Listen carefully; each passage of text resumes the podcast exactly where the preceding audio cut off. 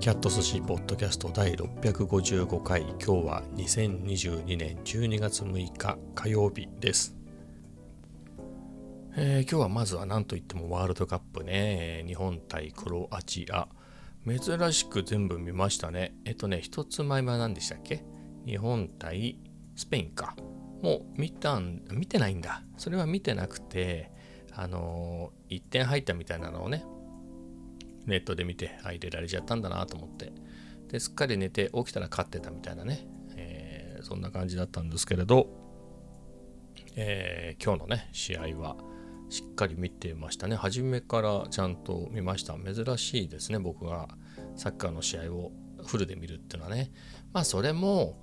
あの、アベマで見れたからっていうのは大きいですね。テレビの前にかじりついて見る気は全然ないですけれど、アベマで見ね、何かやりながら見れるんだったらっていうんでね、えーそれで見ましたけれど、うん。あのーまあ結果はね、まあ、知っての通りですけれど、えー日本が負けてしまいましたけれど、あのね、前半ね、前半、最初から見てて、前半で、なかなか点が入んないなと。まあ、僕もね、さすがに、サッカーがそうそう点数が入らないっていうのは分かってるんで、まあそういうもんだよね、みたいな、えーだったんですけど、ちょっとコーヒーでも飲もうかなと思って、入れに行って戻ってきたら、あの日本が1点入れてましたね。はい。せっかく生で見てたのに、えー日本の得点をね、見ることができなかったんですけれど、えーで、後半ね、えー割と早い段階で追いつかれてなかったでしたっけ？で、まあ、そのまま、え時間切れでね、PK 合戦で、あのまあ、結果はね、知っての通り、日本が負けてしまいましたけれど、なんだろう、あんま詳しくないせいなのかわかんないですけど、見てて、なんか、PK はさすがにヒヤヒヤしたけれど、でもなんか全然あんまり負ける感じはなかったんですけどね、うん、見ててね、あのドイツとか、まあ、ドイツに勝ったのもすごいんですよね。で、あとは、コスタリカに負けちゃってね、もうコスタリコスタリカに負けちゃったら、これもう絶望的じゃんみたいな、ね、スペインに勝てるはずもないし、みたいな、そんな下馬評でしたもんね、あの一つ前の試合ね。まあ、それでスペインに勝ったっていうんで、なんかすごい強いなと思って。だってめちゃめちゃプレッシャーじゃない。ね、もう後がないっていうところでね。まあぐらいで、しかもその勝った2つがめっちゃ強いところでしょあの、ね、ここ10年ぐらいの間でも優勝してるチームでしょ？そんなところでね、相手に勝っちゃうぐらいだから、まあ、全然いけるんじゃないの？なんてね、思って見てたんで、まあそういう意味では安心して見てたんですけれどね。まあでも、そんな感じで安心して見れるっていうのはなかなかないですよね。まあそんなにサッカーを見た記憶もないんだけれど、なので、あ日本代表すごく強かったなっていうのが印象に残っててますね。はい。えーまあそんなところなんですけれど、あと韓国もね、残念ながら負けてしまいましたね。あの、あっという間ですね、あれね、あっとこんなに4点とか入るんだみたいな感じでね、あのーなんですか、あの、イギリスで活躍してる韓国の選手ね、すごいいい、ね、シュートとか打ってんのが見えましたけれど、ね、なかなかあの、ちょっとした袖入んなかったりね、時の運っていうのか、なんだかわかんないけど、いやー、残念ですね。両方消えちゃいましたね。日本も韓国も消えちゃって。まあ、メキシコも消えちゃったんでね、僕的には、まあ、コスタリカもそういう意味では消えてるんで、えー、ね、母国日本、えっ、と、勉強してる韓国語の韓国、えっ、と、あとはスペイン語ですね、スペイン語圏の、えーメキシコとコスタリカも消えたっていうことでね、え残るはスペインと、なんだっけ、アルゼンチンね、この2つに頑張ってもらわないとっていう感じなんですけれど、はい、まだまだ続くんだね。でも、アベマで見れるっていうのは、でもね、さっきも言ったけど、見る気になるね。あれでちょろっと見れるならね。だって F1 なんかダゾーンじゃないとね、ああいうのじゃないと見れないでしょ？はい。まあ、ツイッチでなんか勝手に流してるやつがたまにいるのはね、見かけますけれど、あれも見てるうちにね、あの途中であの BAN されちゃったりしてるからね、えーそういうのもあるんであれですけれど、まあ、アベマでね、アベマ F1 やってくんないかな、なんつってね、思うのですが、まあでもね、ワールドカップは4年に1回だからいいけど、F1 毎年やるからね、あれ毎年あの何百億とか取られたらそれはアベマも大変ですよね。4年に1回だからね。しかも見る人の数が違うでしょ。2000何百万人も見たんでしょ。ね。まあだからねやりがいもあるっちゅうもんだけど日本の F1 じゃそんなに見れないよね。日本の F1 っていうかあの F1 をねアベマが中継してもそんなに2000万人も見ないもんね。見合わないよね。放映権料がいくらか知らないけれど。はい。まあそんなところで、えー、非常に楽しめました。で次の話題でいくと、まあ、いつもと順番逆ですけど天気は今日もまあパッとはしなかったですね、えー、寒かまあ気温的には寒かった。たんですけどまあその分ね、えー、対策はしてるんで寒くは感じなかったですけどね、えー、何度ぐらいだったの ?10 度あるかないかぐらいもうちょっと言ってた？確か今日9度ぐらいか。最高気温が9度ぐらいで、まあ、最低がいくつか忘れたけどまあそんぐらいで、えー、あの天気的には寒かったですよね。で、えー、雨がね朝のうち雨ぐらいでしたね。で結構そこそこふそこそこの時間まで降ってたんじゃない？ね。えー、な感じだったなってのが。はい。まあ昨日はねあのずっと昨日は本当に予報が外れてずっと降ってたんでまあそれに比べたらマシでしたけれど。まあ洗濯物たまる系の天気でしたね。えー、そんな中ね、えー、昨日行けなかったカフェ散歩には行きましたね。さすがに行かないとね。えー、で今日はねあの猫がさ困っちゃうわけ。寒くていないのね夜。夜寒くていないからどこにいるのか知らないけど。なのであのチャトラに会えないなと思ってあの明るいうちに、えーと、先にチャトラに会いに行ったんですけどね。全然いなかったね。あの色あせた三毛猫があの食事中でしたね。まあ一応取るには取りましたけどね色あせた三毛猫はまあなんていうことはないんでねあの何かするわけでもないので、えー、でしたけれど、まあ、ちょっとのところ先合ってないんですよね。だからやっぱり明日もね、明後日もやっぱ寒いうちは夜ね、外に出てくるってこともあんまないだろうから、まあ、あったかい時間帯にカフェ散歩ね、えっ、と、先にチャトラーに会いに行かないとかなという気はしています。はい。まあ、猫はそんなところで。でね、で、まあそっち方面から行ったんで、コース的にサラエボを先に行くコースと、あのチャトラに会いに行くコースは途中で分岐するんですね。で、先にチャトラに会いに行った場合は、ルフランが近いのね、最寄りのカフェなの、そのコースだと。えー、なので、ルフランに行きましたね。えー、そんな感じでルフランに行って、えー、ショートケーキ。今日は久しぶりさ、ショートケーキとエスプレッソにしました。えっ、とね、絵的にかぶらないように、あの9種類、9種類ね、ケーキがあるんで、えー、かぶらないようにしてるんですけれど、えー、そこからなんだろう、まあ、モンブランショートケーキ、フルーツケーキ、いちごロール、生酒、チョコロール、レアチーズケーキみたいなの来てね、えー、そんな感じで割とあのちゃんとローテを守ってったので、そういう意味で言うと、チーズケーキね、レアじゃないチーズケーキね、スフレっぽいやつね。あれはまだ食べ、あまれ食べたことはあるけれど、今回のローテで言うと食べてないんだけど、まあ結構間々しいいかなということで、ショートケーキにしました。はい、美味しかったです。まあ、3トップですかね、僕的には。うんと、なんだろう。ショートケーキ、モンブラン、生酒かな。いちごが乗った生酒ね。あれが好きですね。次が、その次が、まあ、ティラミスみたいなところかな。はい。まあ、そんな感じで、ルフランでしたね。まあ、それがね、お昼でした。今日お昼食べてなかったんでね。えー、お昼休みがてらルフランに行って、ケーキを食べて、まあ、数学1の続きでしたね。復習の復習の続きっていうことでね。えー、平方根の計算ってやつかな？平方根の、そうですね、平方根の計算でしたね。もう結構覚えてた。覚えてるところと覚えてないとこがあったんだけれど、意外とね、練習問題やって、あ、覚えてる覚えてる。これ素因数分解してみたいなね、えー、のありましたね。だからルート28たすルート63マイナスルート700みたいなの。これぐらいはパッと分かったけどね情報の公式を使って平方根の計算をしようみたいなのがあったんだけどこれやってるはずなんだけどあやったっけみたいなね。そんなこと俺したんだみたいな、はい、のをね、えー、もう忘れてましたね。はいびっくりで。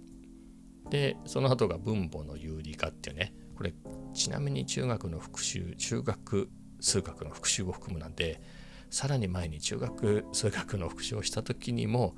やってるはずでしたけどね。あ確かにねあ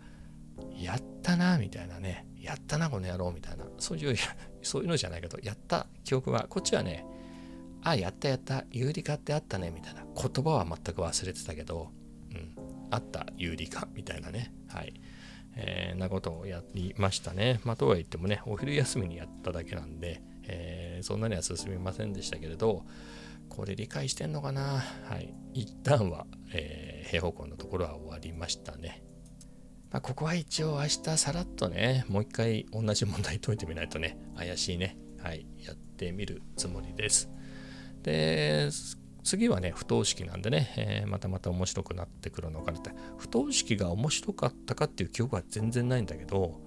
えー、まあね、はい。面白いんじゃないかなと思います。はい。記憶では、うん、どうだったかな。面白かったんじゃないかなっていう気はするんだけどね。はい。えー、いろいろね、楽しんでやっていきたいと思います。えー、次の話題でいくと今年の振り返りっつっても僕が振り返りたいわけじゃないんだけどいろいろのサービスで今年の振り返りみたいなのって出てこないですか、えー、例えばこれアンカー .fm ね。あの Spotify のアンカー .fm っていうサービスでこのポッドキャストホスティングしてるんだけれどがね、えー、早速今年の振り返りみたいなのを出してきてて、えー、なんだろう。今年一番聞かれたやつはどれでしょうか？みたいなね、えー、のを聞いてきてそれはね今年一番聞かれたのは、えー、なんか去年収録した、えー、クラブハウスでスペイン語勉強してますみたいなやつが、まあ、一番聞かれたっていうことですね今年も。えー、で再生された国の数は9カ国。一番ねリスナーが多いのが日本カナダマレーシアカタールメキシコの順って。カタールは、まあ、カタールは多分あのたけちさんっていうね同い年の方であのまあ同じ富士フィルムのカメラを使ってたっていう、えー、関係で、まあ、ネット上でね主に写真とかの、まあ、インスタとかね、まあ、たまにツイッターの、えー、そういったところで、まあ、コメントをするぐらいのねお付き合いなんですけど、まあ、多分たけさんが聞いてるんじゃないかな語るって。だからカナダは誰だろうね。エリックもカナダだけど、まあ、えっ、ー、と、ダレンとか、エリックとかね、友達はいるんですけれど、まあ、ダレンはそこそこ、まあ、2人ともね、日本人の奥さんなんで、奥さんが日本人なんで、あれだけど、まあ、聞いても面白いもんでもないからな。はい。ちょっとわかんないですけど、まあ、誰かカナダで聞いていると。マレーシアは全然わかんないですね。メキシコも全然わかんないけど、うん。チャドかな？チャド、チャドサントスが効いてるかもしれないですね。はい。まあ、メキシコも5位っつうことで、リスナーが多いっつうほどなのかね。えー、わかんないです。日本語でしかね、皆さんも聞いたの通り、日本語でしかやったことないから、わかんないですけど。はい。なところですかね。あとは、7月10日から7月16日には嬉しい出来事がありました。週の平均に比べて66%多くのリスナーを獲得しました。へえ、みたいなね。これ全部読んでたらキリがないね。はい。飛ばし飛ばしやんないと。あ、リスナーはどんな人だったかみたいなの。ちょっとこれ面白そうじゃない？リスナータイプをチェックしてます。だって。はい。ほうほうほう。一、一、一途なマニアタイプだそうです。えっ、ー、と、あ、ひとたびファンになれば一途です。最新リリースは欠か欠かさずにチェックし、お気に入りのエピソードはリピートして聞きます。これ俺のことじゃない？自分で、自分じゃないのこれ？そんなことない？そんなに何回も聞くような話じゃないでしょ。絶対自分、俺、それ俺のこと、俺なんじゃないの？はい。まあ、な、なぐらいですかね。はい。あと3つくらいあるんで、もう適当に飛ばし飛ばしやりますか。せっかくここまで来ちゃったんで。お、150、えっ、ー、とね、フォロワー数が150%。だってもう何人かでしょ、もともと。えー、時間は78%増えて、視聴時間、聴取時間、リスナー数は74%増えて、再生数も67%増えた。うん、まあ嬉しいのは嬉しいですけどね。まあここは YouTube とかと違って、まあ、別に、別にって感じですね。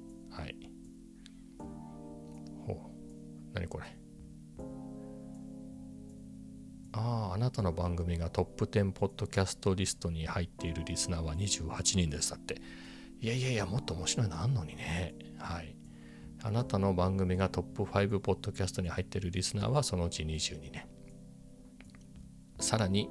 3人のリスナーのトップポッドキャストです。この3人のうちの1人は絶対俺だと思うんだよね。はい。まあんな感じですかね。まあ嬉しいですけどね。そんな大した内容もでもないんだけどね。自分で喋ってて。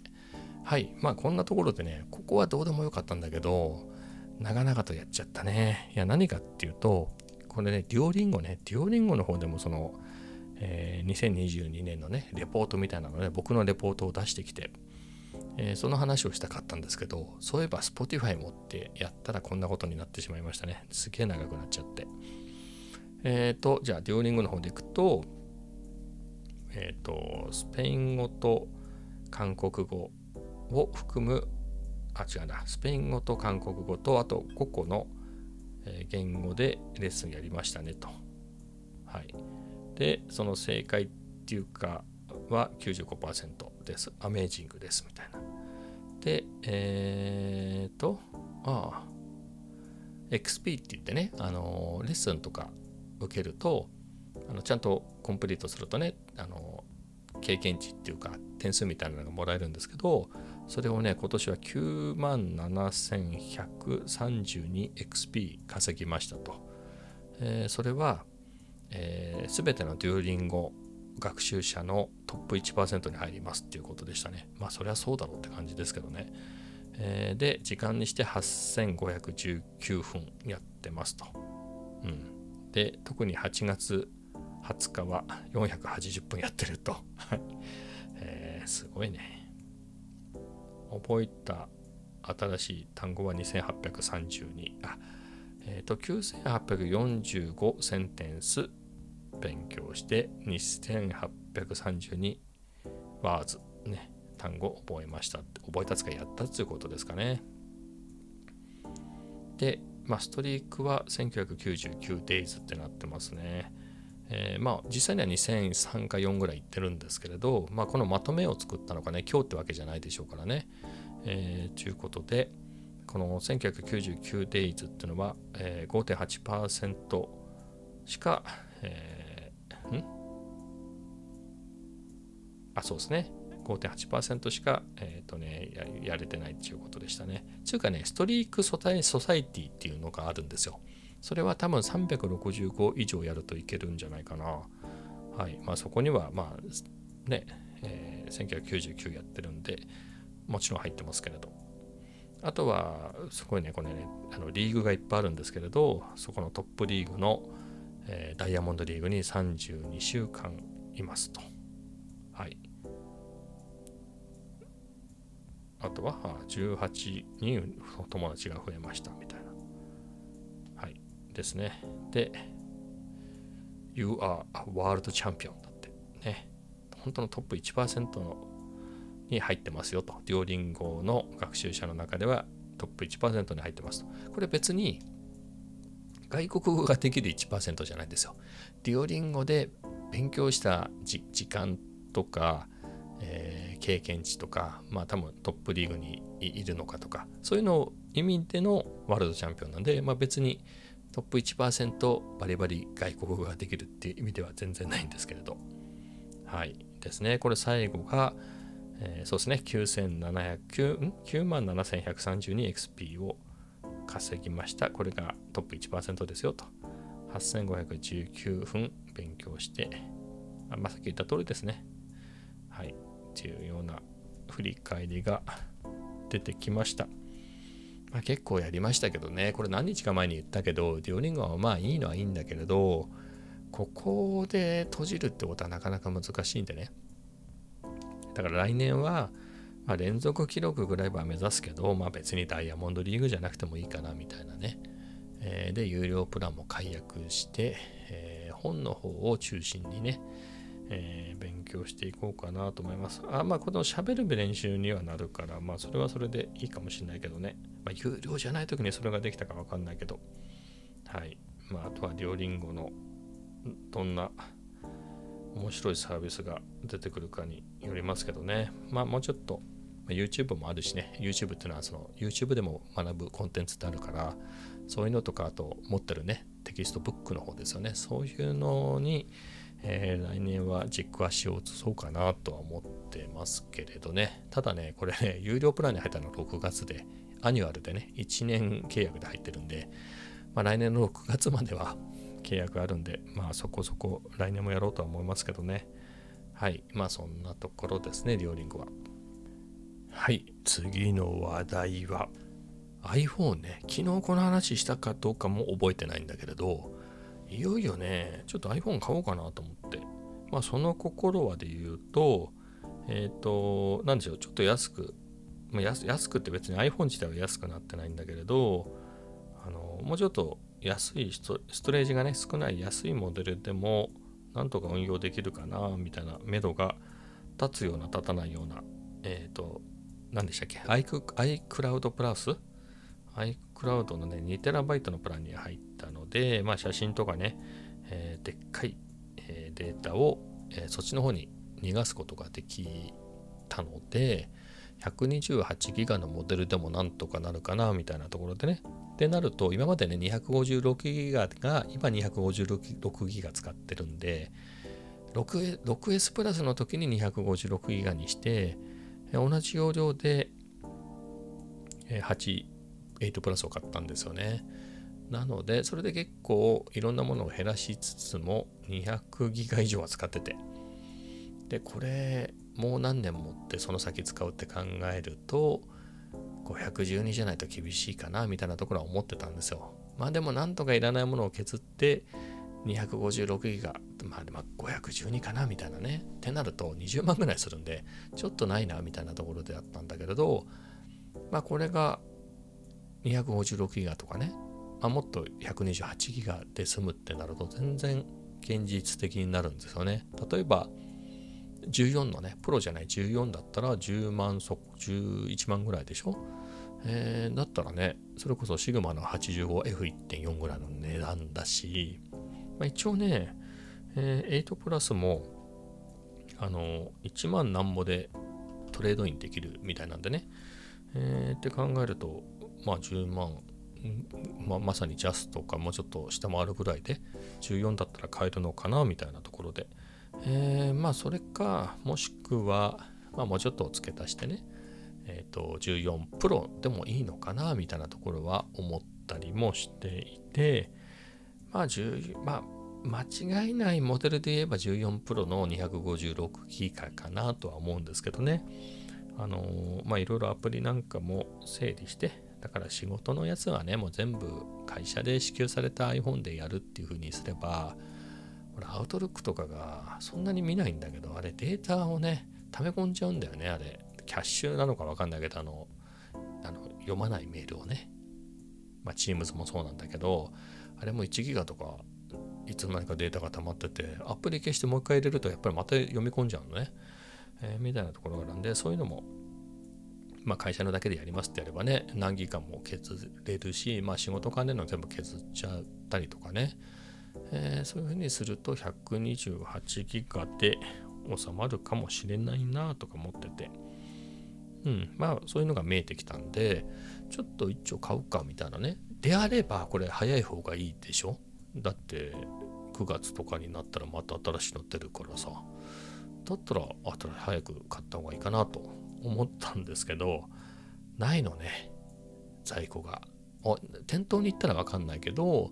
少なくともあの Apple Store のアプリあるでしょ？あれで見た限りではなくてまああの3から5週間待ちみたいなになってたかな、え、1月とかになってたような気がするんだけどな気のせいかなはいまあみたいなね、えー、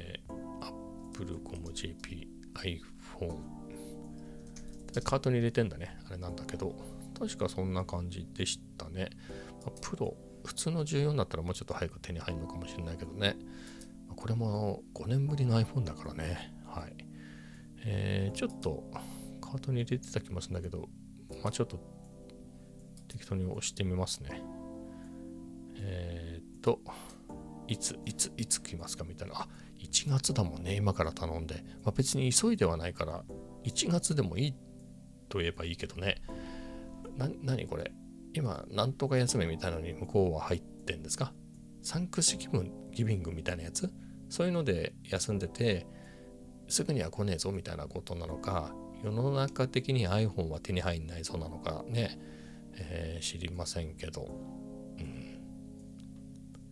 こんなことならあれだね。まあでもめちゃめちゃ欲しいわけじゃないのよ。ま、できれば、ここまで待ったからには15まで待ちたいなってとこもあるんだけれど、うん。まあ、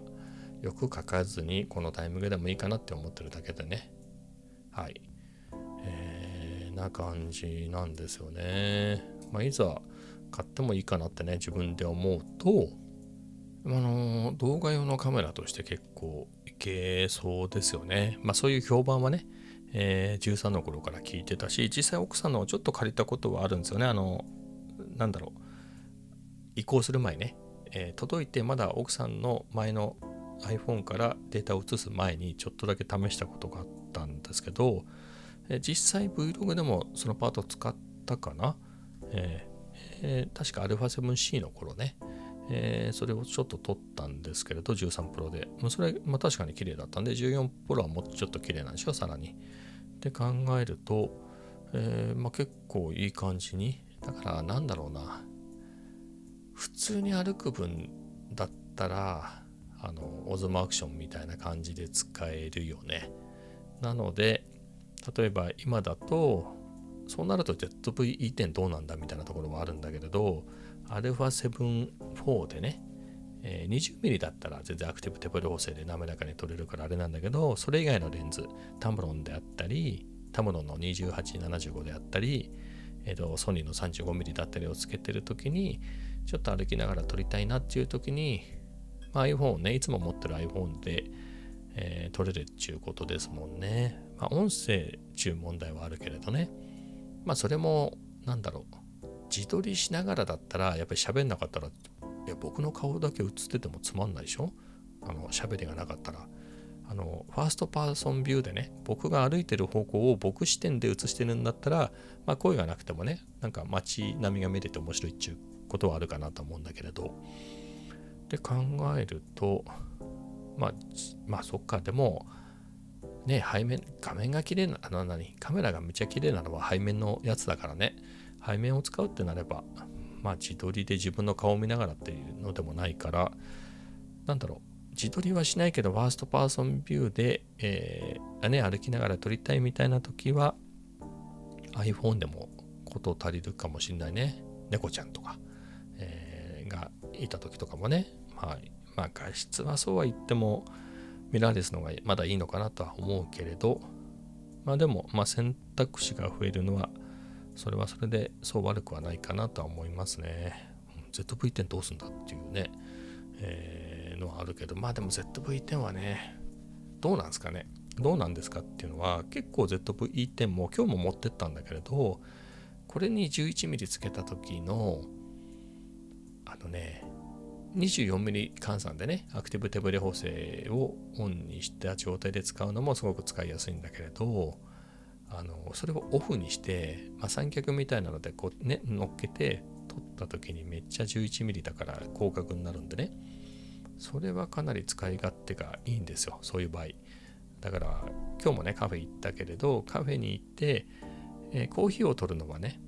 あの α7-4 で、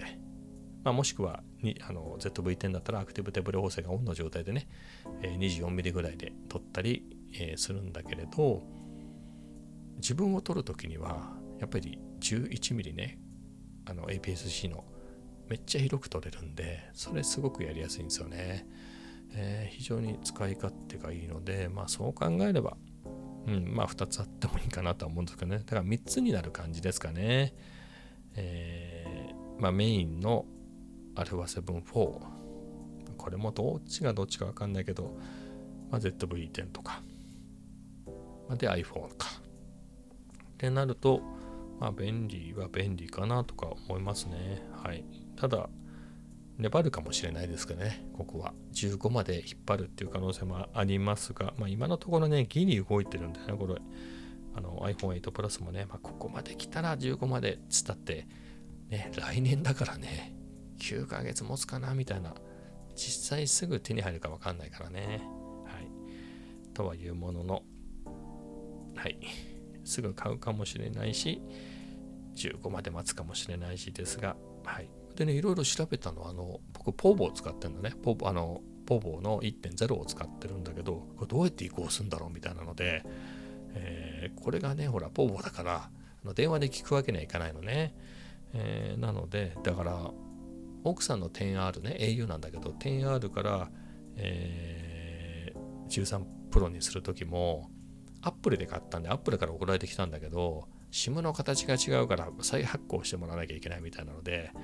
au に行ったり、で、息子が7プラスだったやつを奥さんのお下がりで 10R をやるときも、またその SIM カードが違うんで取り替えたりとかあったんで、僕の8プラスで古いから、まあ、SIM を入れ替える入れるとしたら形合わないはずなんで、